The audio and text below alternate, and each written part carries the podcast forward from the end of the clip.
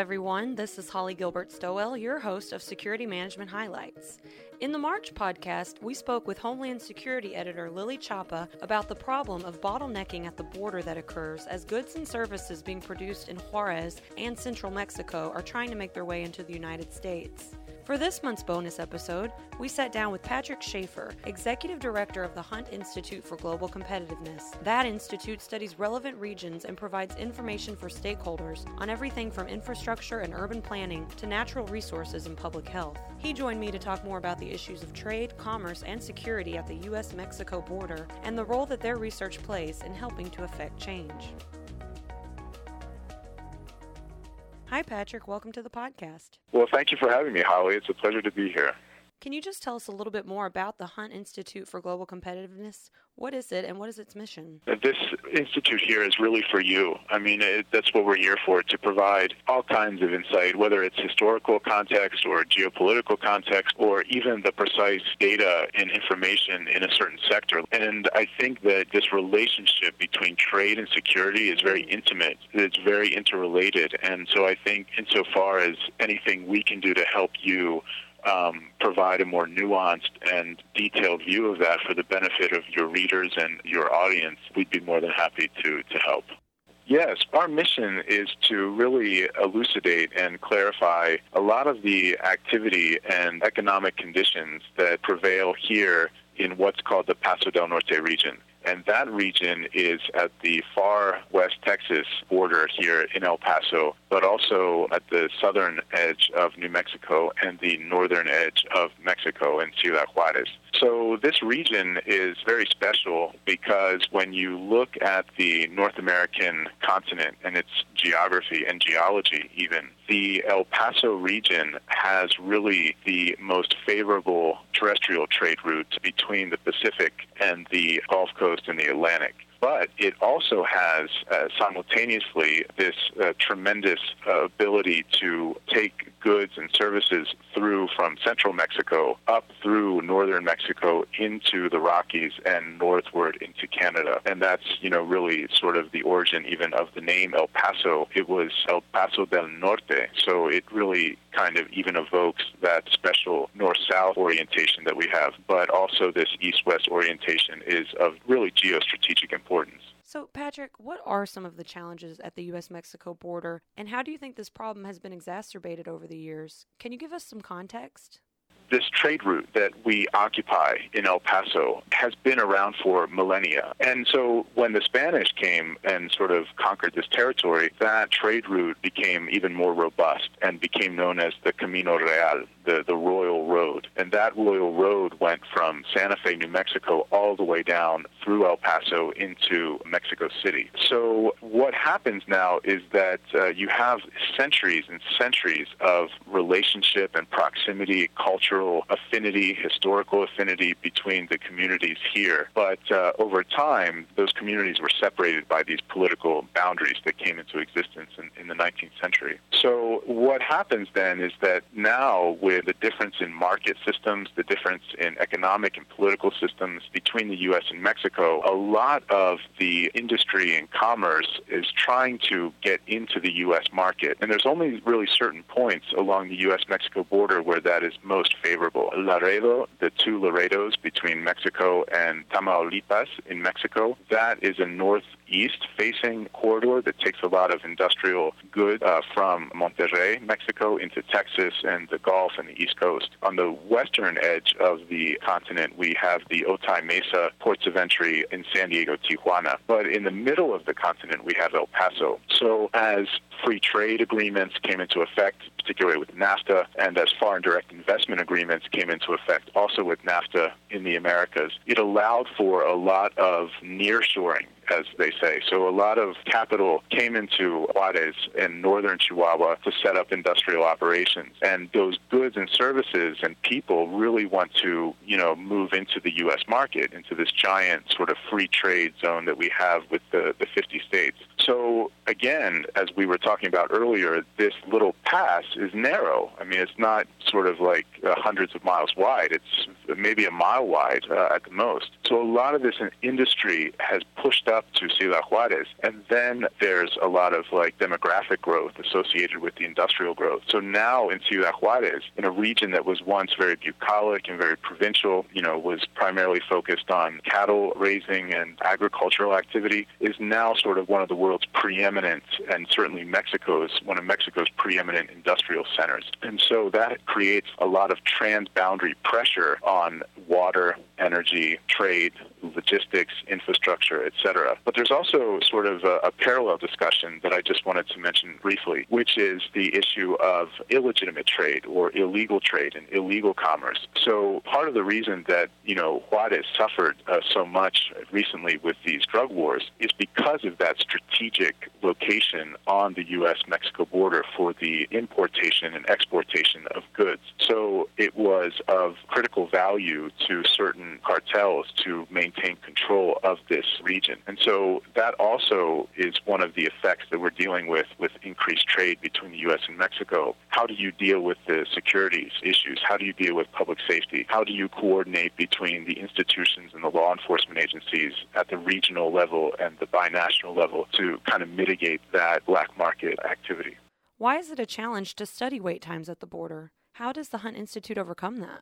We kind of have a method and a framework that we use to tackle these issues. And as I was saying earlier, unfortunately, these political boundaries and the exercise of sort of territorial sovereignty by the different states and countries here in this very narrow river valley here, this pass in El Paso, um, created and creates a lot of divergent customs and practices, uh, much less legal systems and economic systems. The languages are different, English and Spanish, uh, even though both are spoken here. But there's differences with the way that data is managed. There's different ways that data is conceived of. Uh, different sort of methodologies to generate the data, different customs and practices regarding transparency and accessibility of data. So uh, that first challenge for us, not just as a as a binational region in El Paso, but really for the again the entire U.S. and Mexico relationship, is to find common frames of reference and to sort of start collecting and compiling these sources of information in key areas so that you can do a comparative analysis of it. The first thing that we did did was create a series of databases on our website and in our institute that collects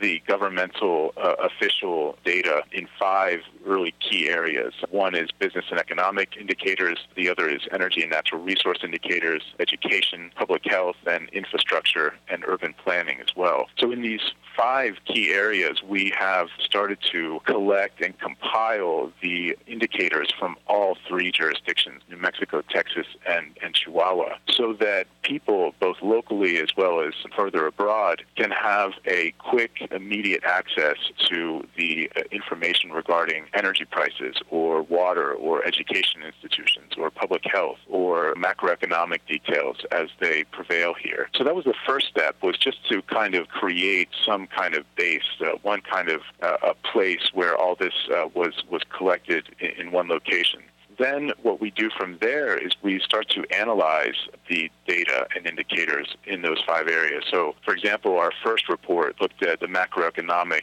indicators comparatively in New Mexico, Texas, and Chihuahua. We looked at labor and wage rates. We looked at value of imported goods uh, coming through the region. We looked at the type of goods coming back and forth. We did comparative analysis on the volume and value of trade in the region compared to other ports of entry on the U.S.-Mexico border. We even compared employment and, and industrial activity in the region with respect to the industrial production indices of the U.S. and Mexico. So we did that, and, and then what we actually have just finished at this point is a transboundary energy sector indicator review. So we're looking at both the presence of renewables and hydrocarbons in the region. We're looking at the legal and physical infrastructure related to the extraction and distribution of those resources. And then in the second part of the report, we look at the market conditions here with respect to electricity and and uh, fuel, that is gasoline and diesel, for comparative prices, comparative rates, generating stations, all that kind of stuff. And that is really a groundbreaking study because for the first time it compares many things that have never been compared before, but in particular it compares the electrical utilities of El Paso Electric and uh, CFE in Juarez. CFE is Comisión Federal de Electricidad, which is the government-owned electrical utility in Mexico. That's kind of the second step. So first we have the databases, and then we have the indicator reviews that add the kind of regulatory and qualitative analysis of the data. And then one of the other things we do is we map all of this, and we have static maps and we have dynamic maps as well. And in the area of the dynamic maps, we have just completed uh, both a transboundary aerospace sector map, and I should say that these sector maps are holistic. They look at the commercial and industrial activity as well as the uh, academic and university resources and the R&D facilities and the launch and test facilities related to aerospace in all of New Mexico, all of Chihuahua, and West Texas. So what that does is it provides insight for a local stakeholder or an external stakeholder to understand how aerospace activity in New Mexico compares to, to that activity in Chihuahua then we have repeated that exercise with energy. So we have all the sort of industrial and commercial activity related to renewables and hydrocarbons mapped in New Mexico, Chihuahua, and West Texas, as well as the academic and the R&D facilities. And we're just now starting on a transboundary mining sector map of the region. And we chose those three on purpose because they are really transboundary regional industrial activity. I mean, for example, Juarez has a tremendous automotive production capacity. They do a lot of work for, for the uh, auto industry. But that industrial activity is not present in Texas, West Texas, or New Mexico. So it's really concentrated just there in Juarez. So the idea behind the aerospace energy and mining was to do maps of industries that are strongly active and represented in, in all three jurisdictions. Then the last thing we do is um, transboundary economic impact analysis. So we try to measure the economic impact of a, a decision or a policy or a tax uh, a rate change or an investment in one jurisdiction on, on the other. So that's something else we're trying to develop and make stronger.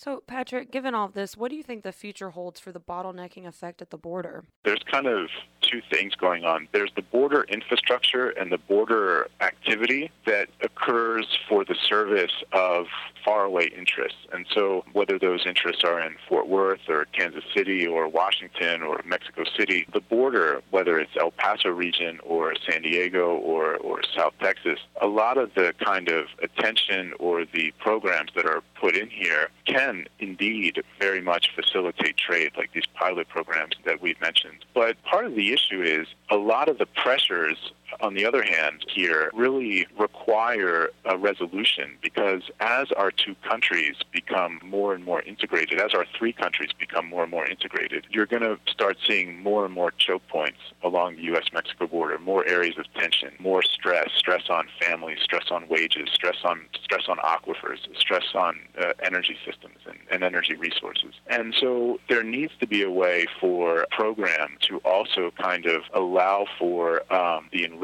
and the, the added value of goods and services that come through the region. So pilot programs like pre-clearance really helps facilitate trade and makes it much more efficient. But a lot of that trade doesn't necessarily come through or stay here for the opportunity of our regions or communities to add value. So it's good that that is working on the one hand, but on the other hand, it doesn't really solve a lot of these pressures. I mean, if you even look uh, at a satellite image of El Paso and Ciudad Juarez, it's almost the same city. I mean, you would never really recognize that those two cities were separate. And that goes back hundreds of years. The families in El Paso and the families in Juarez and all of us are sort of intimately linked. And this is different from other regions of the border. This is how our region is a little bit unique. Because if you're trying to facilitate trade, there's also, you know, families and they're trying to get back and forth across the border, but they can't, they don't participate like in pre-clearance. you know what I mean? They don't get pre-cleared. I mean, there are some programs like SENTRI and, and the dedicated commuter lane and things like that, Global Entry, that do, but that's very limited. Like I was saying, just to kind of recap,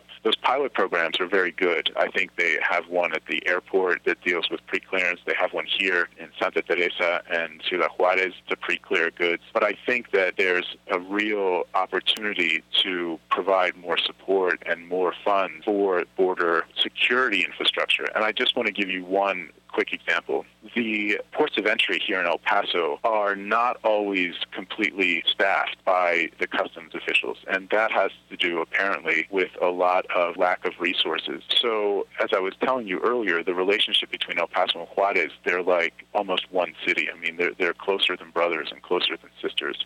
So there was so much need to make sure that all these lanes were open that the city of El Paso actually entered into an agreement with Department of Homeland Security to fund overtime for customs agents to keep more gates open. And you'll see here that that goes back again kind of to the beginning of our conversation where macroeconomic decisions, macroeconomic uh, flows have created such a, a need to keep more gates open or keep more ports of entry open longer, longer hours. But the burden, the financial burden, often falls upon our communities here that don't have a lot of resources to spare. So I think that in addition to like facilitating um, or creating programs that facilitate the transfer of, of goods, I think also there could be more work done to provide infrastructure and resources here to facilitate the movement of you know families and people and students and things like that.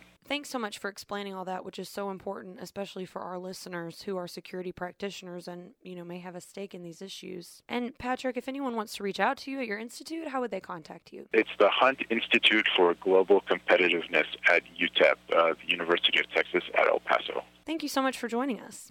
Well, thanks.